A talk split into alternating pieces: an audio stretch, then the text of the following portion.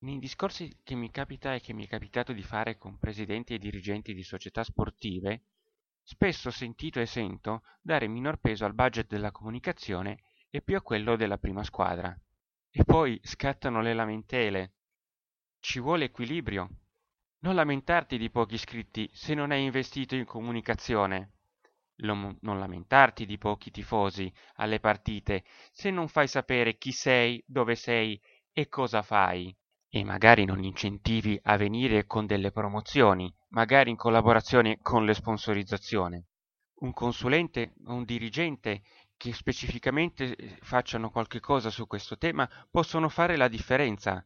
Ma se non hai i soldi, allora metti un volontario a fare solo quello. Una comunicazione più efficace attira più iscritti ai corsi, più gente alle partite e dove ci sono più persone e più visibilità arrivano anche più sponsor.